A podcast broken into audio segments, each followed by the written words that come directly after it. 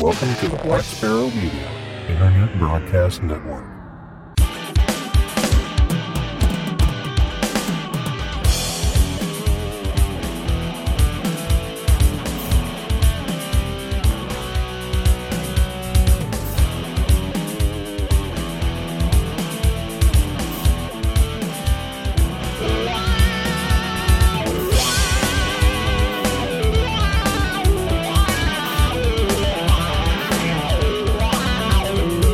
Listening to Linux in the Ham Shack. LHS is a podcast about Linux, open source, and amateur radio for everyone. Now, here are your hosts Russ, K5TUX, Cheryl, W5MOO, and Bill, E NE4RD.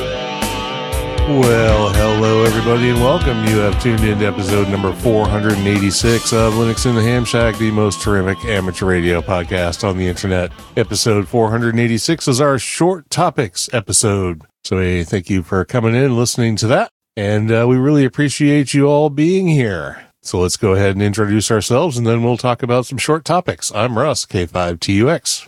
I'm Cheryl, W5MOO. And I'm Bill, E NE4RD. All right. So I guess we don't have a lead topic. I have a lead topic from for me personally. So, th- um, oh, and then now the dogs, of course, decide they want to start barking. So, That's okay. We can't hear them. oh no, no, that's good. Well, if they run down the hallway and into my office, that might be a different story. But yeah, thanks to Tony K4XSS, who was looking at the right place at the right time. He found me some. He found me a duplexer. So I'm all excited now. And Got uh, a set of cans. Yes. so looking forward to getting those in and getting things rolling and getting my repeater on the air, getting the antenna up in the air. I mean, it's on the air now. It's just not, not that anyone can use it except me. So I was running it on 70 meter or 70 centimeters. I switched it over to the, my two meter allocation today. And, uh, so as soon as the cans come in and I get the, get the thing wired up and get the, the push up tower up in the air, then we'll be good to go. So that's Sweet. cool. All right. So let's get into our real topics. And we always start with amateur radio. So let's talk a little bit more about amateur radio. And since we're all like huge contesters around here, not, uh, we'll let Bill tell you all about sweepstakes season. That's right. It's sweepstakes seasons. And we're not talking about the Publishers Clearinghouse. This is the ARRL November sweepstakes. This is what I like to refer to as the kickoff to contest season. And I think, uh, uh, must be more than one person agrees with me because I saw it as the, uh, contest season, uh, uh, kickoff for uh, the QST magazine for this month too. So yeah, this is, uh, this is the good time. This is when, uh, all the big contests happen. I think we just had, uh, um, a, a CQ contest this weekend, single sideband. So that was uh, that was going on, you know, making all the the single sideband noise. You know, people with microphones actually working the bands, which sounded really good uh, this weekend. Um, but yeah, we have uh, uh, the sweepstakes is coming up here in uh, just a weekend for the uh, for the first full weekend is the CW one. Uh, November 5th through the 7th. I know we don't like doing dated stuff on here, but, uh, I, I cheated anyway. We're going to do it. and of course, this runs, uh, 160 through 10. Uh, no work, of course. And the goal is to get a clean sweep and, and have fun. That's 84 sections between the U.S. and Canada. And it's always a, always a good fun contest. And if you don't do CW this first full weekend, uh, there's a phone contest, uh, the third full weekend in November, November 19th through the 21st. And again, this is a, this is a good, good fun U.S. contest. Uh, uh, good time to test out all the antennas and everything else and, and make sure, uh, it works outside of, uh, the FT8 band. So you're, uh, you're to be, you're to be, uh, having some fun here starting up, uh, real soon. All right. Sounds good. I've been doing a lot of FT8. The, the higher bands, the higher HF stuff like 15, 12, and 10 have been sort of on fire lately. So it's kind of nice. Yes. Yes, they have been. working well you know six six i guess is sort of done for now because i haven't seen anything on six but fif- 15 12 and 10 definitely awesome at the moment all right so moving on let's uh, have cheryl read the next one assuming she's anywhere near the microphone I am. So, okay sorry, my windows were buried. So, no problem so our, our next story is December is Youth on the Air Month. The entire month of December, several youngsters will become active with YOTA as a suffix in the call sign. The idea for this is to show the amateur radio hobby to youth and to encourage youngsters to be active on the ham radio waves. Give a demonstration in a school or local club, gather together with your friends, grab a pizza and make some QSOs, or enjoy a great pile up. Let us all show this great hobby to the world. Feel free to make a QSO with the youngsters. They're happy to get some attention and exchange information. Licensed and unlicensed youth will be making QSOs. Be aware this could be their first radio contact ever and give them the chance to experience a possible new hobby. And this came, came from Ham Yota. Um, Yota, yeah. Yota. Yota. Y-O-T-A Yota. May the ham fall. Well, no, I'm I'm totally screwing that up, so I'm not even going to do that. Anyway, May the bands be with you. Yeah, that's right. Bands be with you, yes, or something. Okay. Yeah, my my Yoda sucks. I, I understand. CQ or not CQ? there is no CQ. Yo, uh, Shakes Yoda. yeah, yeah. All right, so let's move on to ham radio gamification, or is that gamification? Gamification. Gamification. Okay. Should have known that, but setting operating goals has been useful for me. Oh boy, it's a blog entry. So this comes from, so I'm going to be reading this as if I'm Bob K0NR, just for, you know, so you got it's the not voice right. me. It's not, it's not me talking. K0NR. Setting operating goals has been useful for me in ham radio. They often provide a reason or incentive for me to get on the air and make some contacts. I follow the typical award sequence of worked all states, worked all continents, DX Century Club, and so forth. Over time, I've come to realize that some amateur radio activities include the elements of gamification. Gamification is a hot topic in user interface design, online learning, and other computer-based systems. The basic idea is to incorporate gaming techniques into activities to increase user engagement. Gamification can be used to make ham radio activity more fun and to more fully engage the participants, e.g. SOTA, POTA, IOTA, LOTA, YOTA, and all other OTAs.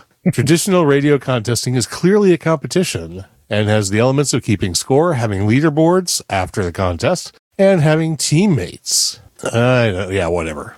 I, I thought it was just a time appropriate topic to bring in just because we uh, just talked about uh, uh, logbook of the world and uh, getting uh, you know all that wallpaper and stuff like that. So I thought this was a just a fun little fun little blog post by uh, Bob over there. And uh, yeah, it's very true. I mean, that's the whole purpose of these uh, summits on the air, parks on the air, and whatnot. You know, is to collect collect things. You know, like you're stacking a, a, a a deck of cards or collecting stamps or something like that. It, uh, it's definitely, uh, definitely a fun way to get involved in something and gives you something to, uh, you know, kind of look forward to, kind of earn, earn little badges and whatnot. But you thought you weren't into any of that stuff. Well, you know, I'm not really, but, but, you know, other people are. So I just Well, thought it was no, uh, interesting. Yeah. Yeah.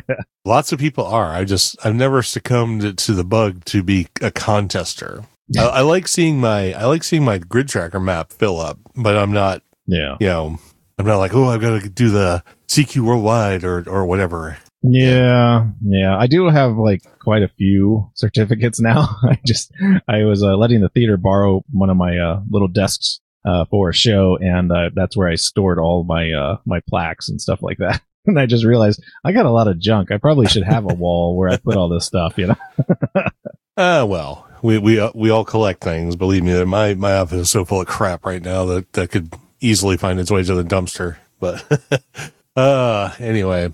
All right. So let's move on from amateur radio topics to some open source topics. And we're going to talk about, well, Bill's going to talk about guac. okay. Guac, yeah, it's not just for tacos. Uh, Google uh, unveiled a new open source security project on Thursday. So this was a couple Thursdays ago now, centered around uh, software supply chain management. Given the acronym GUAC, which stands for Graph for Understanding Artifact Composition, the project is focused on creating sets of data about software's build, security, and dependency.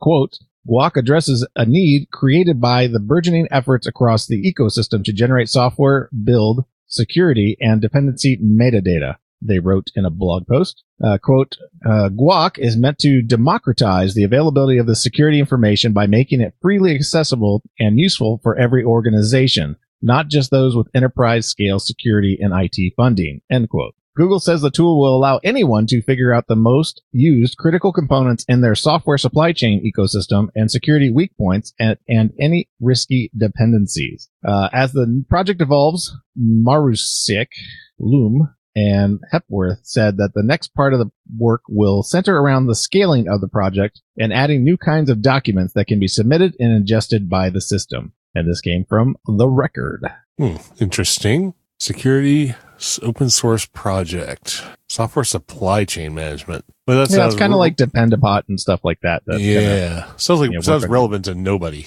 Yeah, except for open source developers. well, yeah, we have very very few people who listen to our our podcast, but yeah, yeah, so. yeah. I mean, we're not truly around open source development, but like yeah, I'm a developer and you, you develop. So, and, and, we definitely know of other developers who listen to the show. So, absolutely. All right. Very good. And next we have 22 year old vulnerability reported in widely used SQLite database library. Boy, SQLite. It's just, it's coming back and back and back and back. A high severity vulnerability has been disclosed in the SQLite database library, which was introduced as part of a code change dating all the way back to October 2000 and could enable attackers to crash or control programs. Tracked as CVE 2022 35737, a CVSS score of 7.5. The 22 year old issue affects SQLite versions 1.0.12 through 3.39.1. That's a lot of versions. Yeah. and has been addressed in version 3.39.2. If, if anybody's using like 1.0.12, you may have some other problems. Maybe on your Debian 7 system or something. well, no, even that's probably not that old. Yeah, it's probably at least a 2 series. Uh, the, the patch was released on July 21st, 2022. The vulnerability discovered by Trail of Bits concerns an integer overflow bug that occurs when extremely large string inputs are passed as parameters to the SQLite implementations of the printf functions, which in turn make use of another function to handle the string formatting, SQLite 3 underscore string underscore v append f for those really hardcore developers who have been working with SQLite. However, a, a, successful weaponization of the flaw banks on the prerequisite that the string contains the percent capital Q, percent lowercase q, or percent lowercase w format substitution types, potentially leading to a program crash when user control data is written beyond the bounds of a stack allocated buffer. Yeah. Yeah. Yeah. All, all you developer types, you all, you all understood all that. So, so anyway, patches have been released as of July 21st. So hopefully everybody's uh, getting current. Hope, I don't know how far back the patches go. Like, uh, are they patching 1.0.12? Probably not. Um, yeah, I'd have to like backpatch it, I guess. Yeah. So anyway, yeah, SQLite in the news yet again. And th- this sounds like one of those really esoteric, hard to exploit bugs. Uh, but you know, it's there. I'm glad they found it. Glad they patched it. All that yada yada yada. You know, make sure your systems are up to date, and let's move on. Yeah, and I included the versions that are currently listed inside a Jammy uh, Jellyfish, which of course is the LTS for Ubuntu, and that is 3.37.2-2, which is exploitable technically, unless that's been backpatched. I didn't check the uh, the patch record on it. And the newest version, the 22.10, uh, the Kinetic Kudu, is at 3.39.3-1, which of course would be patched. Bill in the chat has another uh, definition of guac. Guac. Google utilities always collapse. Yeah. no, they're always canceled. They're always canceled. oh, like, yeah, that's true. Yeah. Very nice. All right. So moving on, let's talk about some more vulnerabilities. Wow. This is all about security issues. Lock down your systems, take them off the internet, plug them into the ground, you know, or whatever it is so you don't get hacked. And this one's on OpenSSL, which is something everybody uses. So, so what do we got, Bill? Oh, okay. You don't want Cheryl to read this one? Uh, Cheryl is not uh, currently available. Oh, okay. No so. worries. yeah. So, uh, new OpenSSL vulnerability is coming. Get ready to patch. On Tuesday, the 1st of November, between 1 and 5 p.m. UTC, a new version of the widely adopted uh, OpenSSL 3.x series uh, will be released for general consumption. The OpenSSL project announced this in their mailing list and through Twitter, also revealing the existence of a new critical security vulnerability this patch fixes. In a twist to the usual formula, the project is giving the world a week's advance notice of the impending patching. And we all should indeed take note of it and be prepared. OpenSSL is widely considered to be part of the critical infrastructure of the internet, among other things, generating the certificates that will allow websites to run over HTTPS. At the time of writing, it also appears that only OpenSSL versions between 3.0 and 3.0.6 are affected. Uh, this critical security vulnerability is fixed in the upcoming 3.0.7. OpenSSL 3 is widely adopted, but currently surveys indicate that it's still far outweighed by the 1.x distribution that is mostly out of LTS today and completely after September 2023. And this came from Sonatype. Yeah, I'm trying to think if I'm using OpenSSL 3. I kind of feel like Debian and Ubuntu are all still using one. Could be. I uh, I had I didn't check the versions on that one. Some some like super highly patched, locally patched versions of OpenSSL 1. Probably, But- yeah. Yeah. All right, I guess it's time to move on at some point, but I just, you know, I just do what's in the repo, man. Yeah, I just install OpenSSL. That's how it works, right? exactly. Uh, all right. So moving on, we're heading into Linux in the Ham Shack. And Bill's going to tell us about the latest version of Ubuntu because the one machine that I was going to put the latest version of Ubuntu on, I realized I switched over to Pop OS. So that made it kind of problematic. I my my Shack PC does have Jammy Jellyfish on it. I just don't feel really ready to move to 2210 there yet, but maybe if I feel like breaking everything, we'll see. But what, what's your experience with the latest revision? Yeah, so uh, just to go real quick, uh, the OpenSSL version on Jammy is 3.0.2.0, uh, Ubuntu 1.6. So I'm assuming it's a security patched version of 1.6 based upon that weird version number Yeah. that they have there. but yeah, I did uh, give a 2210 uh, Kinetic Kudu uh, spin up. Uh, was just released uh, in multiple flavors uh, over the past couple weeks, I guess. And uh, yeah, I, uh, I downloaded the Ubuntu Studio uh, version of this, uh, the 2210, and it of course came with uh, KDE Plasma and all the all the goodies that comes with uh, Ubuntu Studio, which is kind of their multimedia um, uh, flavor of Ubuntu. And uh, yeah, and I uh, was able to um, you know make the ISO, bring it up in a uh, in a virtual machine. So I didn't put this on real real hardware, so it's on virtual hardware, and uh, easily installed again all the uh, all the ham radio pure blend stuff. That all seemed to come in really fine. And uh, of course, it installed you know MySQL for CQR log. So I just installed MariaDB and was able to create a uh, an empty log file without any problems with CQR log So you'd still have to kind of go around that that little circle of uh, installing, then coming back and installing the MariaDB dash server afterwards.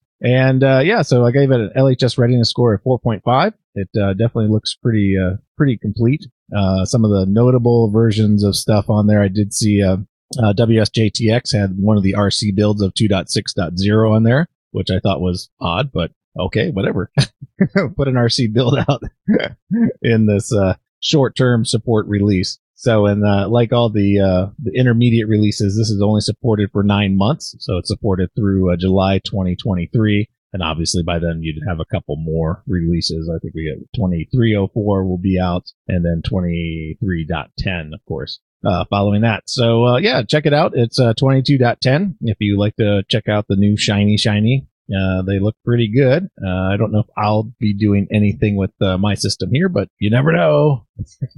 it's always fun to distro hop. So, Well, for some people, it's fun to distro hop. So, some people like a little more stability in their lives, I guess. ah, well, what's the fun in that? well, I guess it depends on whether you're doing mission critical things or if you're just uh, screwing around with client boxes. But yeah. Well, you know, this is ham radio, right? It's my ham shack computer. I don't mind breaking it every, you know, every few months for fun. no, the Shack computer, I don't really worry about too much. It's just that I have to get, uh, if it, assuming that like the do release upgrade goes, you know, to plan, then there's no issue at all. But the, I, I sort of have to be prepared to recover all my log data and, you know, application config options and so Well, on. your so log data is on, on another computer, right? Um, yes. Well, it's it's in several places actually. I mean, it, it's pretty easily recreatable, but Yeah, because you're using Cloudlog for your main But main log. right, but Cloudlog is actually running on the Shack PC. Oh, okay. Okay, I didn't know that. The database is somewhere else. Ah, but but well, the yeah, but the actual web service is on the Shack PC. So yeah, so it can be kind of time consuming to to mess with that if, if something goes awry. But I don't know. Maybe I'll suck up and do it one of these days. And uh, as far as release candidates, isn't isn't like everything that's not a, in Ubuntu uh, LTS a release candidate? So like 23 2304 is like 2404 release candidate, you know, two well, they're all pre-releases of the next LTS. of the next basically. LTS. Exactly, is my my point entirely. So Yeah, Sure, They're all, can they're throw all all kinds of- 2404 pre-releases. right. You can throw all kinds of random crap into the non LTSs. They don't care. So, all right. I'm not going to, well, I guess, I guess we'll roll this into announcements and feedback. We don't have any announcements or feedback, but I'm going to, I'm going to put out a call to our listeners. And if anybody out there really knows Kerberos, I need some help. I, I want to talk about Kerberos in the future is something I haven't really dealt with until now, and now I need to. And my crash course is going reasonably well, but I'm I'm finding myself at a at a roadblock. So if anybody wants to get with me and talk to me about Kerberos, I would really appreciate it. Um, and with that, I'll, I'll leave uh, I'll leave a discussion about Kerberos until I don't hate it anymore. nice. So, all right. With that being said, I don't have any more announcements or feedbacks. Do you have anything? I have nothing. All right. Well, I, I think Cheryl is has approached her microphone. Maybe, possibly. Sorry, had to get my computer to wake up. Well, you're here at more or less the appropriate time, so right. So we'll we'll go ahead and let everybody know that we've come down the end of our topics for the evening. So we hope you found some of this informative and at least mildly amusing in any case. And we'll go ahead and hit our new subscribers, supporters, and live participants, and we'll bring Cheryl in for that. Okay, so this week we don't have any new subscribers or Patreons. For Facebook, we had Aaron Phillips, no one on Twitter. For YouTube, we had JM and Paul Bunt. No new mailing list folks, no new Discord folks. And in the live chat, we had Bill N3AJ, Tony K4XSS, and Don KB2YSI. All right, very good. That brings us down to the end of our short topics episode. I want to thank everybody for tuning in, whether it was live, like the folks we just mentioned, or whether you downloaded after the fact. And if you stick with the show, then the next episode that's released will be our Weekender. It's the 98th edition of the Weekender, so we hope you'll tune in for that one, where we'll have a random topic to discuss, a bunch of fun, some hedonistic things that we'll bring up, and uh, it will all be a good time. But in the meantime, this has been episode number 486 of Linux in the Ham Shack. I'm Russ, K5TUX. I'm Cheryl W5MOO. And I'm Bill, NE4RD 73.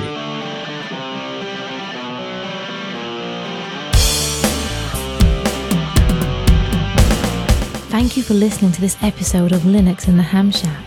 LHS is a community sponsored podcast. Our website is located at lhspodcast.info. You can support the podcast by visiting the LHS Patreon page at patreon.com stroke LHS podcast or by using the contribute list on the homepage. We have a presence on Discord, Facebook, IRC, Twitter, and YouTube.